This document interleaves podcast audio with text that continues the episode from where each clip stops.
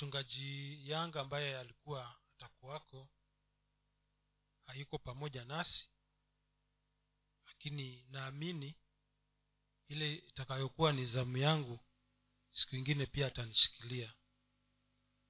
Lakini inataka kumshukuru mungu kwamba si kwamba yeye hayuko hatuwezi kuendelea. Tutaendelea kwa sababu hii kazi ina mwenyewe. Bwana yesu asifiwe na kwa sababu kazi hii na mwenyewe mwenyewe ndiye ameweza kunisimamisha asubuhi ya leo ama mchana huu wa leo tukanene mausia tena ya mungu. Mmekuwa hapa toka asubuhi na wale ambao walikuwa wako asubuhi wanajua na hapa katikati vile ambavyo tulikuwa tumehimizwa kwamba tuko katika race ama tuko katika safari. Na tuliambiwa kwamba ni heri mwisho wa jambo kuliko mwanzo. Maana tunaweza kuwa tulianza vizuri lakini tukamaliza vibaya. Hapo katikati pengine kunaweza kukawa kumekuwa na changamoto nyingi ambazo zimetuvuta nyuma. Lakini tunashukuru mungu kwamba sisi ni watu wa imani. Na kwa sababu ni watu wa imani tunaamini kwamba tutavumilia mpaka mwisho mpaka kieleweke. Hatuta hatutatangatanga tuta mpaka kieleweke. Bwana yesu asifiwe. Sizungumzi siasa lakini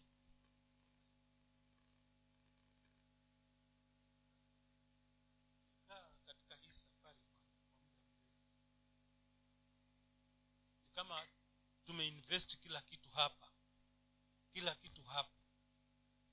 Sasa lazima kieleweke na kitaeleweka kwa sababu tunaye bwana ambaye anatuelewa na tunamwelewa. Bwana yesu asifiwe. Tunataka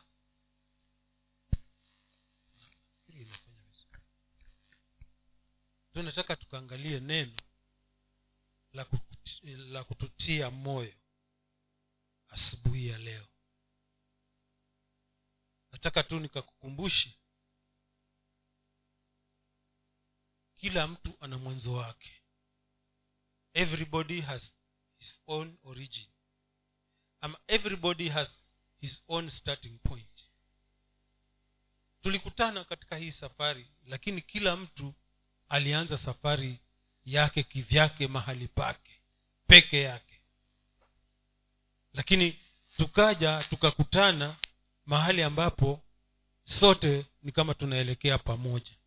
Unajua wanaosafiri ambao wanaenda mombasa huwa wanaenda wako basi moja wako matatu moja lakini kila mtu ana kusudi lake kule mbele yaani hawana purpose moja. Wote wanaenda huko mombasa lakini mwingine anaenda kwa matibabu mwingine pengine anaenda kwa biashara mwingine pengine hata anaenda kwa zinaa mwingine hata pengine anaenda kutafuta waganga. Lakini sisi katika safari hii tunajua mwelekeo ni mmoja ambapo ni tumwone bwana yesu. Tumwone bwana yesu na tuishi naye milele na milele. Sasa tunataka tukaanze na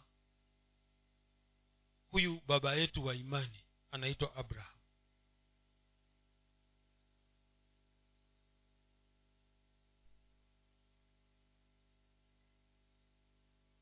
Mwanzo wake ulikuwa upi? Na kwa nini mungu akamwita? Bwana yesu asifiwe kwa sababu pengine wakati unaweza ukawa hautakuwa pamoja nasi lakini mungu anisaidie pale ambapo tutafika naamini kuna kuna lesson ambayo mungu atakuwa ameiweka kwa ajili ya maisha yako ukiwa unatembea katika hii race ama tukiwa tuko katika hii safari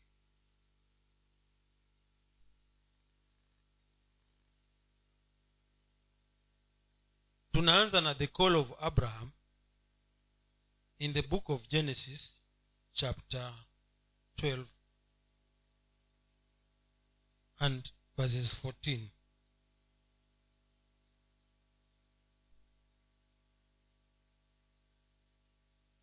genesis ni hapo mwanzo kabisa usifungue revelation. Genesis 12 tuanze na mstari wa kwanza. Now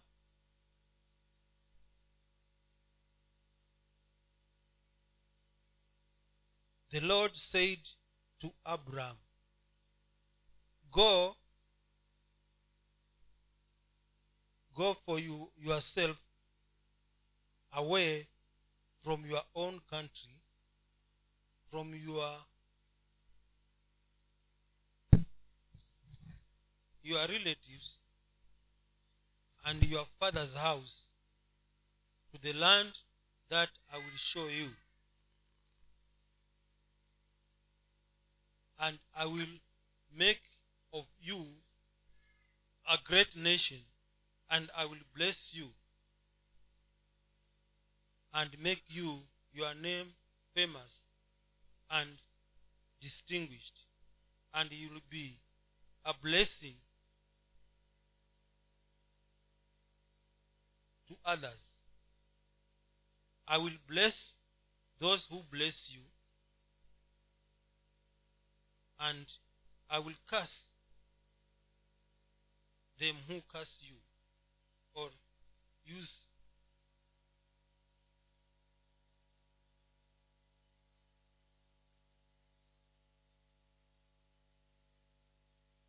nitarudia and i will bless those who bless you who, confess who confer prosperity or happiness upon you and curse him who curses or uses in sol- insolvent language towards you.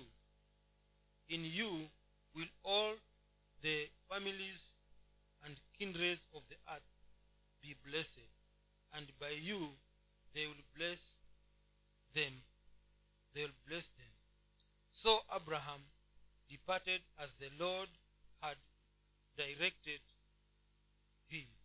And lot his nephew went with him. And abraham was seventy-five years old when he left haran. Kiswahili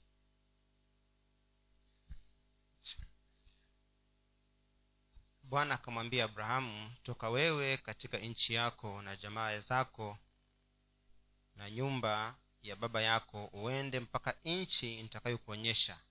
Nami nitakufanya wewe kuwa mataifa kuwa taifa kubwa na kukubariki na kukulikuza jina lako. Nawe uwe baraka. Nami nitawabariki wakubarikio naye akulaanie nitamlaani. Na katika wewe jamaa zote za dunia watabarikiwa basi abrahamu akaenda kama bwana alivyomwamuru lutu akaenda pamoja naye naye abrahamu alikuwa mtu wa miaka sabini na mitano alipotoka harani. Na tuombe baba katika jina la yesu tunasema asante mchana huu wa leo. Asante kwa nafasi hii tena ambayo umetupatia kulinena neno lako. Naomba bwana ukawe pamoja nami ukanipatie usemi na ufunuo katika neno hili ili likaweze kuwasaidia watu wako mchana huu wa leo. Kwa jina la yesu kristo aliye bwana na mwokozi wetu tumeomba. Amen. Turudi nyuma kidogo tunaona ama tunajiuliza huyu abraham alikuwa ni nani ukisoma katika kitabu cha genesis kumi na moja utasoma kumi na moja na kumi na moja ambapo hatutasoma najaribu tu kueleza. Tunaona mwanzo wa abrahamu alikuwa ni nani? Kwanza alikuwa haitwi abrahamu alikuwa anaitwa abrahamu. Alitoka katika ukoo ule wa wana wa nuhu na baba yake mkubwa alikuwa anaitwa shem. Shem ndiye alikuwa baba yao mkubwa. Maana baada ya gharika baada ya mungu kuangamiza nchi na maji kwa maji I mean, basi ni kama mungu alikuwa anaanza uumbaji tena kupitia kwa wana hawa watatu wa nuhu ham shem na jafet na huyu ham tunaambiwa historia yake ambayo alikuja akawa anaitwa kanan na yeye ndiye alilaniwa kwa sababu ya kitendo kile ambacho alitenda. Lakini jafet na shem ambao walikuwa ni wadogo ndio walipata zile baraka lakini katika hao wote ambao mungu alikuwa anatamani alitamani kuchagua mtu mmoja ambaye kupitia yeye dunia nzima ikaweze kubarikiwa. Kwa sababu kusudi lake mungu alikuwa kupitia kwa mbegu yake aje auokoe ulimwengu tena ili tukaweze kurudi kwake tukaishi na yeye milele na milele bwana yesu asifiwe. Sasa ukisoma vizuri katika ya wale descendants wa shem kuna mzee alikuwa anaitwa nahor. Huyu nahor alikuwa alizaa watoto alizaa mtoto anaitwa tera. Na huyu tera alizaa watoto watatu. Alizaa harun harani akazaa abrahamu akazaa nahor. Watoto wangapi? Watatu. Na kupitia watoto hawa mungu akachagua abraham akamwambia na kutaka wewe utoke katika nchi ya kwako ya kwenu. Na background yake kule alikokuwa anatoka alitoka kwa watu ambao walikuwa hawamjui mungu walikuwa wanamwabudu wanaabudu nyota na mwezi na vitu vingine. Maana kama watu walikuwa wanaabudu nyota na mwezi si hata mambo mengine wangechanganya maana kulikuwa hakuna mungu hapo. Lakini mungu akataka kumtenga. God wanted to separate him. Na katika ile hali ya kumtenga haikuwa rahisi. Kwa sababu alipomwita abrahamu alikuwa na miaka sabini na mitano.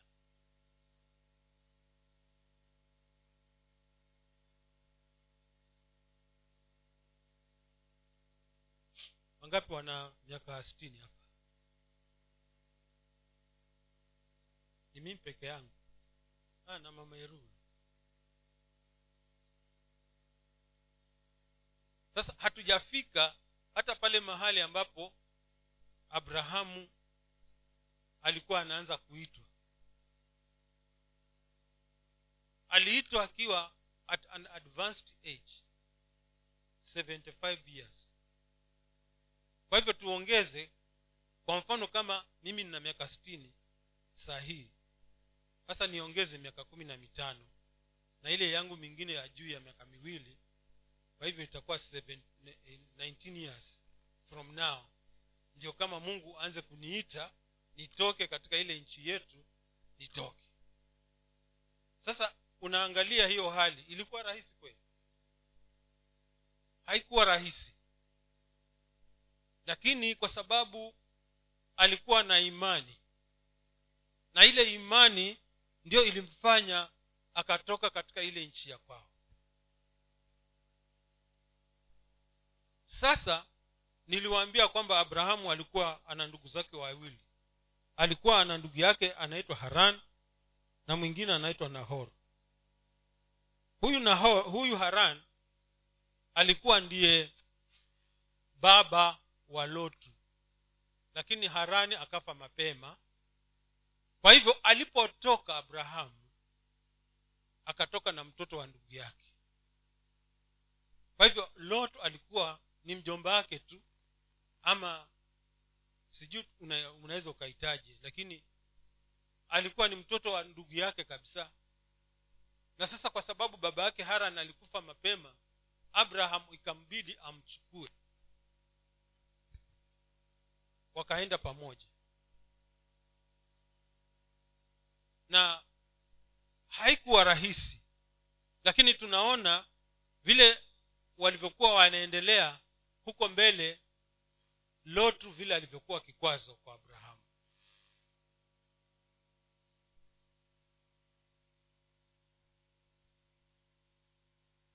Na wakaanza safari. Inasemekana where they originated it is the land which was called mesopotamia wale ambao wamesoma historia. The land between two rivers euphrates na tegris southern iraq. Hapo ndipo alitoka. Na ndiyo nimekuja kuelewa mambo fulani katika bibilia kwa nini mungu wakati anamwambia joshua kwamba kutoka mashariki ambako kuna ile mediterranean sea na mpaka huko ambako ni iraq na iran na huko kote bora tu nyayo yako itakapokanyaga hapo nimekupatia. I came to understand kwa nini golan heights ambazo ziko siria saa hii zinamilikiwa na waisraeli. Kwa sababu nimetangulia kusema wapendwa kwamba mungu akitamani ama akitaka kukubariki haijalishi watu watasema nini. Haijalishi adui zako watasema nini. Yeye akikubariki amekubariki. Hana sababu ingine ya, ya kusema oh huku unajua huku ni kwa kabila fulani huku ni kwa kabila fulani. Aa. Maana ukisoma katika kitabu cha joshua ambapo hatutasoma tunaona kwamba joshua wana wa israeli waliambiwa nyinyi nimewapatia kila mahali. Na mahali mtakapokinyaga pamekuwa kwenu. Sababu alikumbuka ile ahadi ya abrahamu ambayo alimwambia kupitia wewe nitawabariki ama nitaibariki dunia nzima. Na leo tuko tumebarikiwa kwa sababu ya abrahamu maana kupitia kwa abrahamu ndio kulikuja akamzaa isaka ambaye alikuwa ni mtoto wa ahadi. Na kupitia kwa abrahamu si kwamba alikuwa hana watoto wengine alizaa. Maana alizaa ishmael. Na ukisoma bibilia vizuri utakuta hata baada ya sara kufa aliwazaa watoto wengine ndio wamekuwa warabu na huko warabuni they have become 12 tribes wa kiarabu. Ndio ukiangalia unaona kwamba hata warabu na wayahudi ni kama wanashikana shikana. Ni kama wana wana, wana hali fulani. Lakini utukufu umeachiwa kizazi cha abrahamu. Bwana yesu asifiwe. Na kupitia yeye ndiyo ulimwengu mzima unamrudia yeye wale ambao wanamtumaini katika imani. Bwana yesu asifiwe.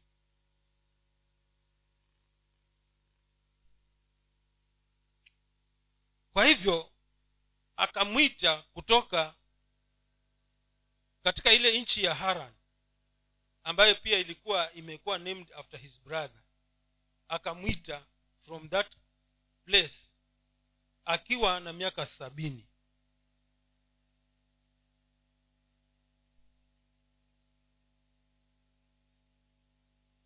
na wakati huo kama ninavyosema kwamba haikuweza kuwa rahisi lakini iliwezekana. Na alipomwita akatoka na lotu ama akatu lakini tunaona yale maisha ambayo waliendelea kuishi na lutu mungu baada ya kuwa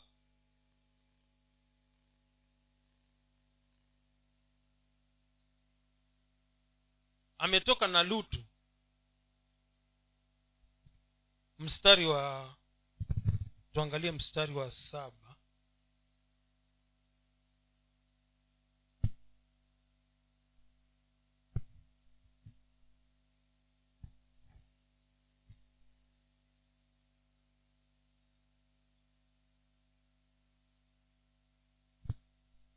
mstari wa saba na nane unasema and the lord appeared to abraham and said i will give this land to your posterity so abraham built an altar there to the lord who appeared to him. From there he pulled up and departed to the mountain on the east of Bethel and pitched his tent with, with Bethel on the west and I on the east. And there he built an altar to the Lord, and he called upon the name of the Lord. Sasa tunaona kwamba huyu alikuwa ni mtu ambaye alikuwa ametokana na watu ambao walikuwa wanaabudu miungu mingi. Lakini tunaona kila mahali alipoenda akawa na tabia ya kujenga madhabahu na kumwabudu bwana kwa sababu alikuwa amemjua yule mungu wa kweli. Na kila mahali mungu akawa anasema nitakubariki. Na iliendelea hivyo lakini hakuna wakati ambapo mungu alimnenea tena mpaka baada ya ugomvi wa lotu na abrahamu wakati walipokuwa wanapigania mahali pa malisho. Walipokuwa wanapigania mahali pa, malisho hasa abrahamu akamwambia akamwita mjomba wake akamwambia mjomba ardhi hii yote ni kubwa lakini ninaomba tu wewe uchague. Kama ukichagua mashariki mii nitachagua kusini ama magharibi. Ukichagua kusini mii nitachagua magharibi. Ya nini tukosane? Na sisi baba yako si ni ndugu yangu? Kwa sababu alikuwa tajiri na bibilia ikisema mtu alikuwa tajiri huwa haidanganyi. Bwana asifie tutafika hapo. Lakini walipozozana zozana vile tunaona kwamba lutu akachagua nchi ambayo ilikuwa inaonekana kwa macho nzuri tambarare ina malisho mazuri akachagua sodom na gomora. Lakini tunajua yale ambayo yali baadaye huko. Ingawaje abrahamu kwa sababu alikuwa na roho ya huruma akajaribu kumtetea mpaka akamtoa pale katika hali ya kwamba wakati alipotoka ndipo mungu akarusha kiberiti cha moto na kikawaka kikawasha sodomu na gomora. Na tunajua yale ambayo yalitendeka kwamba hata walipoambiwa watoke waliambiwa wasirudi wasiangalie nyuma. Lakini tunaona mtu mmoja ambaye aliangalia nyuma na mnajua stori yake. Alipoangalia nyuma tunaambiwa akageuka kisiki cha chumvi. Mpaka leo wale ambao wameenda israeli wameona hicho kisiki wakaambiwa huyu ndiye mke wa lutu. Mpaka leo that pillar still stands even today. Haya ninayazungumza kwa nini? Ninayazungumza kwa sababu ile msingi wa imani yetu kule ambako kumeanza si hekaya ni mambo ya ukweli. Kwamba kuna mambo yalitendeka na mengine yatajirudia kwa sababu mungu wetu huyu ambaye tunamwabudu ni mungu wa ukweli. Bwana yesu asifiwe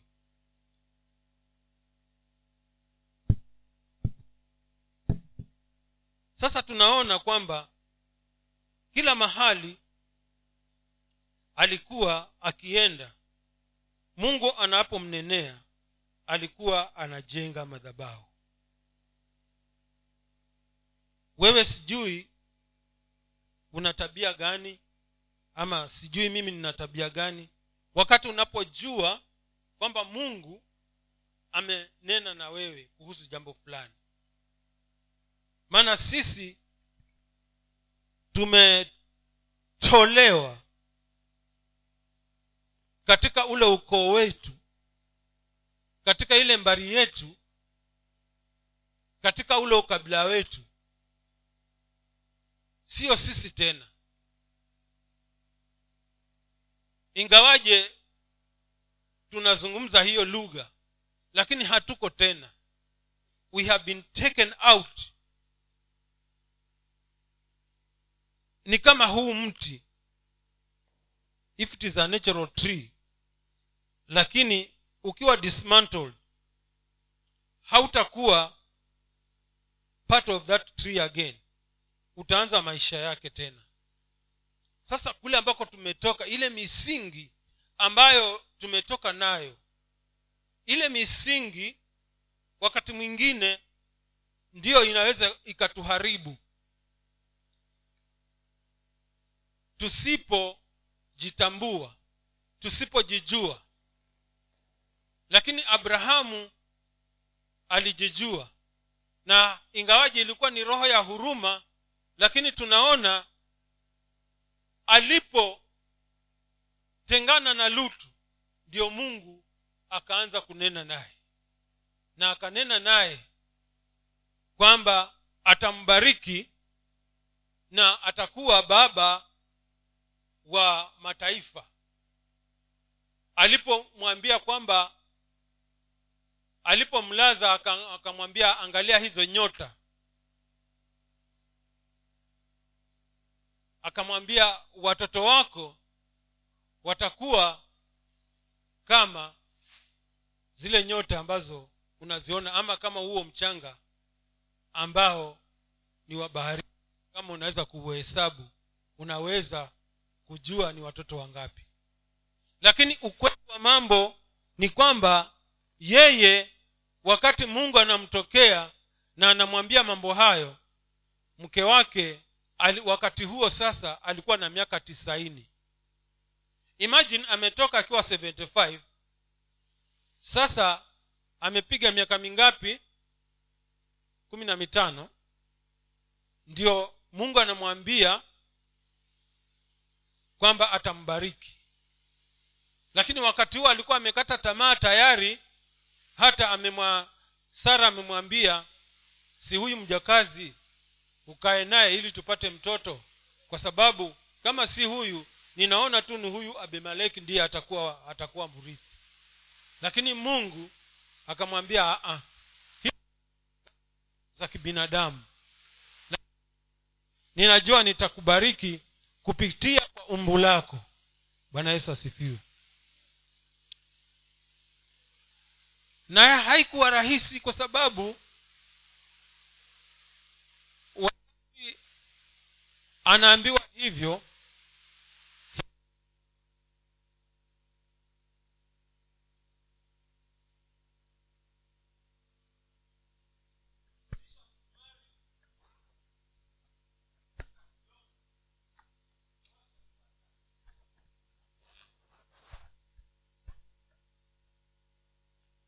nyinyi wamama mnajua mtu akiwa tasa ikoje? Mi sijui. Pengine naweza nkajihesabu tu kama pengine mwanaume ndio tunajua lakini kwa mama siwezi kujua. Wamama mnajua. Yaani ile desire ya kuwa unatamani ya kwamba uzae mtoto huwezi kuwa naye. Kama vile ana alivyokuwa tumbo lake limefungwa. So ikambidi apate samueli tu ndiyo aweze kumnyamazisha penina. Najua kuna mambo mengine ni magumu lakini ndivyo yalivyo. Sasa akawa ni tasa hawezi kuzaa.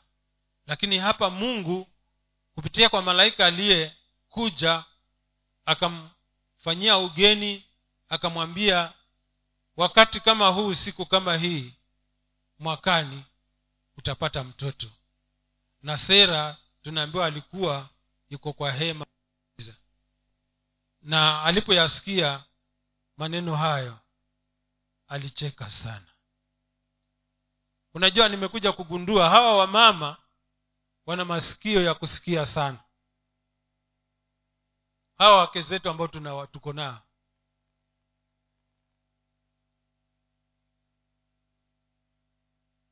Hata ukimwita kama hakusikia kwengine anafanya ku anafanya makusudi. Lakini wana masikio ya kusikia. Kwa sababu you can imagine yeye yuko kwa hema na malaika anazungumza hapa lakini aliyasikia yote. Hata hakuhitaji kuambiwa na abrahamu. Abrahamu alipoenda kumwambia yeye alianza kucheka tu. Ah, mimba ya mtu mzima itakuwaje hii? Hihi tutaviona hivi. Akaangusha kicheko. Na ndio maana maana ya isaka ni kicheko mpaka leo. Kama mlikuwa hamjui ama mlikuwa mnajua. Barikiwe. Bwana asifiwe. Lakini kukawa kuna kuna sababu na ndiyo kupitia kwa isaac mungu akataka kuumba tena ukombozi wake ambao ulikuwa umepotea. Maana you can imagine lile kusudi la kristo kama mungu alikuwa hako nalo tena nuhu asingepata kibali machoni pa mungu. Kwa sababu god could have wiped all mankind. Na all mankind wangepotea isipokuwa mtu mmoja ambaye angekuwa yuko mbinguni ni enok peke yake. Maana hata, wakati huo elisha alikuwa elija alikuwa hajapandishwa. Lakini kupitia kwa mpango wa mungu tukaona kwamba abrahamu mungu akamseparate from his people. Akamtenga huyu mungu ni mungu wa utenganisho. Na ni mungu anatamani tukaweze kutembea katika yale makubaliano yake ambayo anatamani. Maana anataka ama ametamani tutoke katika mila zetu tutoke katika utaratibu wetu tutoke katika desturi zetu tutembee katika mipango yake. Ndiyo maana kutembea na mungu sio rahisi wapendwa. Wakati mwingine tunaweza kukejeliwa tunaweza kudharauliwa hata tunaweza tukaambiwa hatuna akili kwa sababu yale mambo ambayo tunayatenda yako kinyume cha vile ambavyo ulimwengu ambavyo unatenda. Kwa sababu ulimwengu mahali ambapo umefika unataka kuakumulate kila kitu. Yaani utatu wake ulimwengu ambao uko nao ni ule wa i me and myself. Na hawataki kupoteza chochote. Wanataka kugeni kila kitu. Na ndio maana yesu akasema itatugharimu nini hata tuupate ulimwengu mzima lakini tuikose mbingu? Tumefundishwa hapa na mchungaji mwatata wakati ule yule bwana alipookota zile pesa na ni za, kuokota. Tunaambiwa kama ni wewe ungefanya nini? Sinsiali mimi ningezichukua maana sasa hazina mwenyewe. Lakini tunaona watu ambao wamebobea katika imani watu ambao wanajua msimamo wao. Akaandika kwa intaneti heri wakati huu kuna internet sijui wakati huo kama ingekuwa hakuna internet angeanza kupiga kikokoto kila mahali. Kila mahali jamani nina ujumbe fulani na huu ujumbe uko hivi na hivi. Lakini ninataka ukija kwangu unidi, uh, uni, unidescribie zile hali halafu tuone kama ni wewe. Unajua to be sincere is not easy. Ndio maana ninakumbuka maneno ya the late bishop mrima. Alikuwa akisema kwamba faith my brothers does not make things easy but it may, it, they make things to be possible. Bwana yesu asifiwe. Bwana yesu asifiwe. Na huyu mtumishi wa mungu kuna wakati ambapo sisi tulikuwa we were still very young tuko south sea kule water training school yeye wakati wakiwa design memorial hall. Walikuwa wanaishi zile sehemu nafikiri mama irura anaijua unaitwa jericho jerusalem kule. Sasa tulimfuata tuli siku, siku nyingine na ndugu zangu wawili. Mmoja anaitwa samson munga ambaye ni jirani yangu na mwingine ni samuel lewa. Tulipokuwa tuko tuko huko nairobi. Sasa wakati huo yani ni watu ambao walikuwa wanaishi kwa imani imani ile ambayo alikuwa anaishi nayo ilikuwa si rahisi wapendwa. Imagine huna kitu mfukoni yaani hakuna hata shilingi na mna njaa. Mke wako amekwambia basi hakuna kitu hapa hakuna kitu kabisa hasa sijui utafanya nini. Na katika wakati huo yaani roho ikamuhuisha roho wa mungu akamuhuisha akamwambia mke wake tayarisha kila kitu mezani. Tayarisha mas, e, tayarisha bakuli za kupakulia chakula. Tayarisha vijiko. Tayarisha kila kitu. Kwa sababu muujiza hapa utatendeka. Kama ni wakati kama huu mwambie mke wako hivyo. Hata wewe mwenyewe huamini wacha huyo mke hata wewe mwenyewe huamini. Lakini mke akatii. Akasema is everything ready? Mbaya yes. Mbaya let's pray. Wakaomba. Na alipomaliza kushukuru there was a knock on the door. Ile amen there was a knock on the door. And as they knock, as they opened the door mama mwingine ambaye alikuwa ameguswa alikuwa anajua he had prepared everything. Waru chapo supu kila kitu zikapakuliwa hapo mezani. Ninazungumza kuhusu watu wa imani kama hao. Na sisi tumeambiwa kwamba wenye haki wataishi kwa imani na tukisitasita mungu hatapendezewa na na nayo wewe umekosa tu siku moja umekula na omena basi umeanza kunung'unika kama kwamba omena si si mboga. Mwenzako anatamani hata hiyo chumvi. Kumbe hata hiyo chumvi inaweza ikakosekana. Lakini tunaona huyu baba yetu wa imani kadri vile alivyokuwa anatembea mungu alikuwa pamoja naye. Na kwa sababu mungu alikuwa pamoja naye kulifika wakati ambapo mungu mwenyewe alimbariki mpaka hata yeye mwenyewe akajua kwamba mungu amembariki.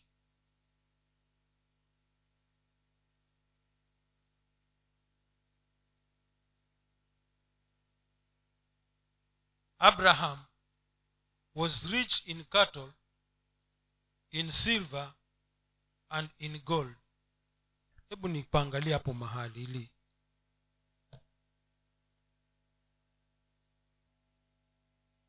Now abraham was extremely rich in livestock and in silver and in gold.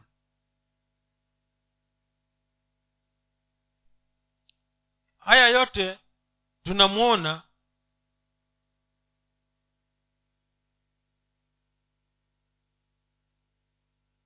mungu akiwa anaendelea kumbariki. Lakini wakati huu wote kulikuwa kuna shida kwa sababu alikuwa bado anatembea na lutu.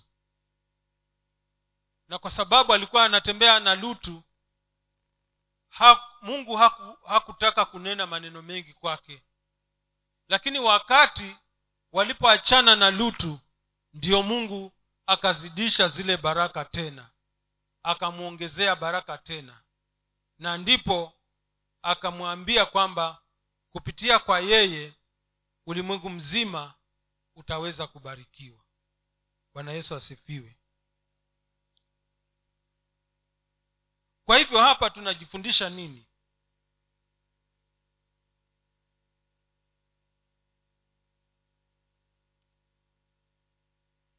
kwa sisi mungu akaweze kutubariki.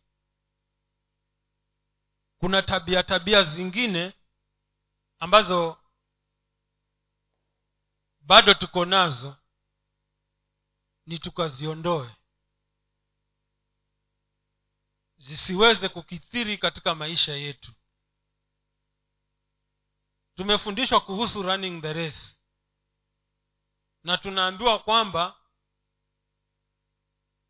tupige mbio na subra. Na kuna dhambi ambayo inatuzinga. Ama kuna ile hali fulani ya maisha ambayo tu, inatu, inatuzunguka. Unajua shida ya kizao cha abrahamu kama vile ambavyo nilikuwa nawaambia pale asubuhi kanyonge kao kalikuwa ni udanganyifu. Udanganyifu ulikuwa umekithiri sana. Kiasi ya kwamba udanganyifu hata ulikuwa unaonekana hata si shida tena. Ni kama mtu amekuandalia supu ya mbuzi. Supu ya mbuzi na matoke. Siwa ni tamu sana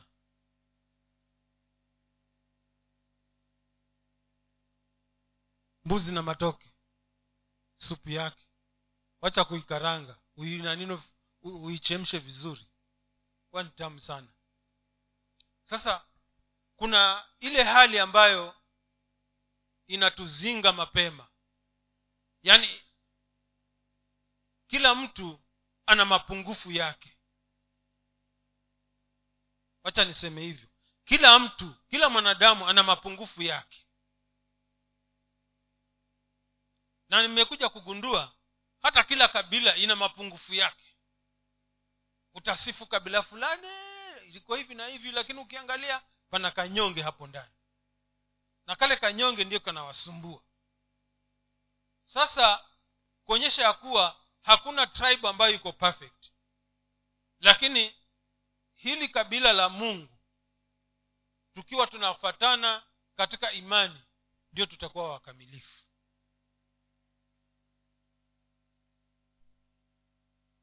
ndio tutaambiwa kwamba katika kabila hili sijaona mtu kama huyu. Maana ninajua makabila haya tabia zao ni tabia gani. Hata ukiambua ah, huyu basi alikuwa ni kabila fulani. Ambia sikujua. Kwa nini? Hafanani na zile tabia za wale watu wa kwao. Kumbe kuna mambo fulani ambayo ni kama traits zinafuata bwana yesu asifiwe. Nafikiri kuna siku nilikuja nikawaambia kuhusu scorpion. Mnajua scorpion? Kigiriama anaitwaje? Hambini. Kiduruma tunamwita kizimba. Sasa tabia ya huyu kizimba ni, ni, ku, ni kufanya nini? Ni kuuma ama kupasha ndio tabia yake hiyo. Hana tabia nyingine. Ni kuuma tu. Sasa hadithi inaelezwa kuhusu huyu scorpion ama kizimba ama hambini. Kwamba siku moja walikuwa na chura pale mtoni. Kulikuwa kuna karabu kuna kuna harusi ng'ambo ya mto na wakakutana pale. Sasa chura anajua kuogelea lakini kizimba hawezi kuogelea. Na walipokuwa pale kizimba akamwambia chura ah, rafiki yangu natamani pia na mimi niende huko harusini. Lakini haya maji ni makali sana na mimi sijui kuogelea. Unaweza kunisaidia? Chura akamwambia ah, kusaidia hata si shida lakini mimi najua una shida moja. Wewe umchawi na uchawi wako ni wa kudunga watu.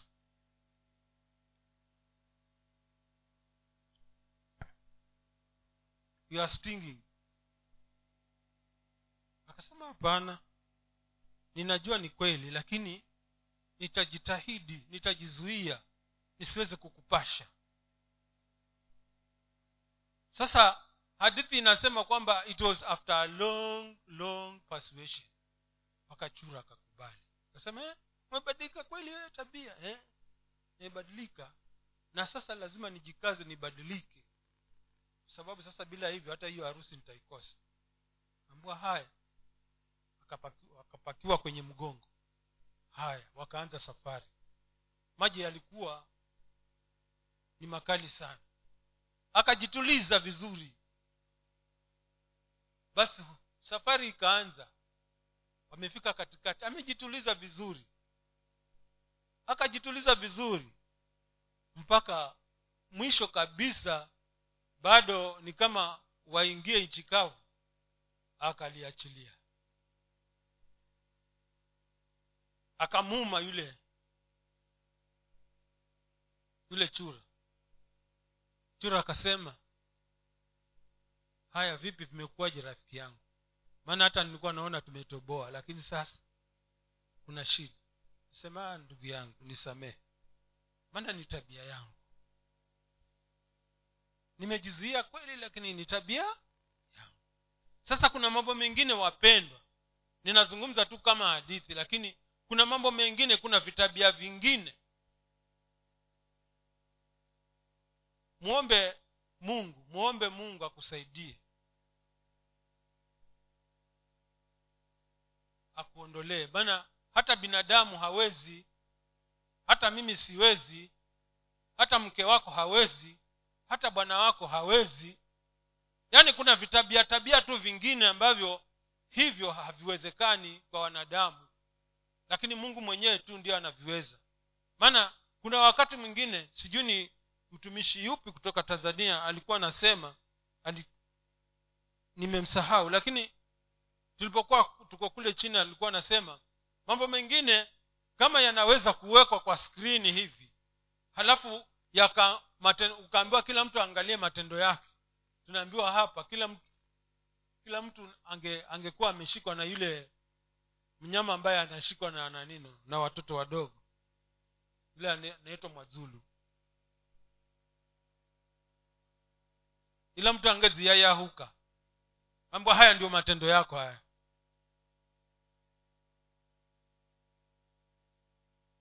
Lakini ni mungu atusaidie. Bwana yesu asifiwe. Kwa sababu tunamwona huyu baba yetu wa imani alipitia mambo mengi na tuka, tukaona kwamba hata ilifika wakati akaona kwamba ni ishmaeli ndiye atakuwa mrithi. Lakini mungu akamwambia hasha si ishmaeli kupitia kwa huyu isaac ambaye nimekubariki naye. Yeye ndiye atakuwa mrithi. Na unajua historia haiishi hapo haiishii hapo kwa sababu hata mungu akamjaribu tena huyo mtoto ambaye ndiye amekuwa ni mtoto wa pekee. Mungu akamjaribu tena akamwambia amtolee sadaka unafikiri kama ingekuwa watu wa siku hizi wangesemaje?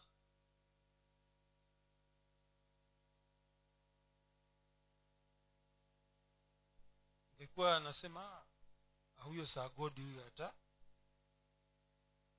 sio poa. Yaani, amenibariki tena sahii ananiambia mambo kama haya lakini alikuwa anasikiza hapo mle moyoni. And he came to prove kwamba god does not demand human sacrifice. Sometimes wapendwa tunapitia hali ngumu. Hata magonjwa ambayo tunapitia ambayo yamekithiri katika maisha yetu. Sio mapenzi ya mungu lakini mungu ameyaruhusu kwa, kwa makusudi yake. Kutesti tu imani yako. Lakini ukienda on the negative side utaweza kujiachilia. Ujiachilie kiasi ya kwamba basi hata anaonekana mungu anipendi kama ananipenda kwa nini mateso haya?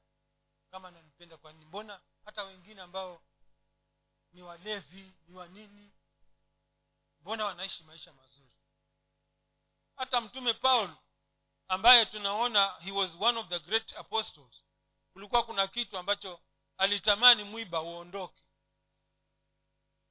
Lakini akaambiwa huo hautaondoka my grace is sufficient. Unafikiri alikuwa anapitia nini? Kwa hivyo maisha yetu hayako very smooth lakini yana uwezo tuna uwezo wa kusimama. Mimi natamani yaani tuendelee kuishi katika kila mtu muda aliyopatiwa. Kama nitapotea haraka ama nitapotea lakini mwishowe nije nimuone. Maana tunaambua tutajuana. Mwishowe tukifika huko niambia ah so you have made it. Bwana asifiwe. Huyu ni mama peshi so you have made it. Huyu ni mama irura. Ume bwana asifiwe. Unajua hata mke na mume they are only one body but they are not one spirit. Alikwe. That's why everybody has to work his salvation with fear and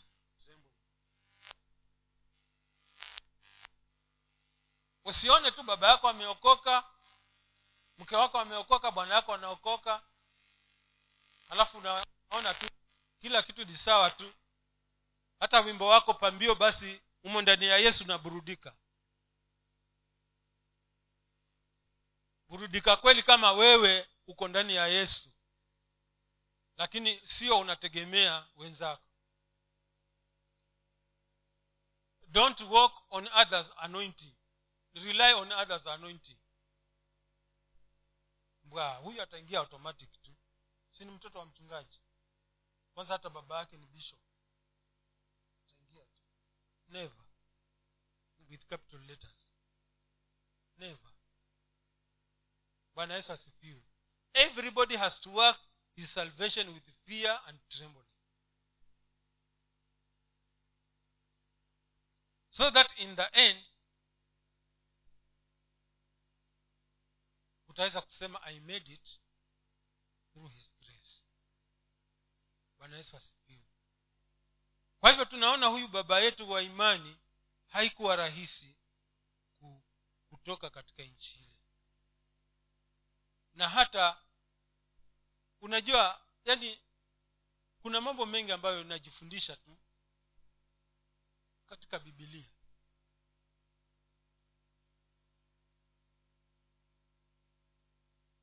unajua kwa nini watu wengi wanapigania jerusalem?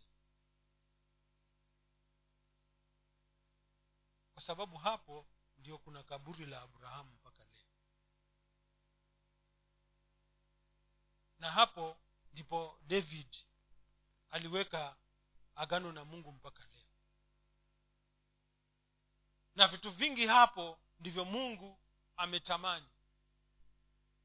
Na he wants to establish that place physically to be the new jerusalem.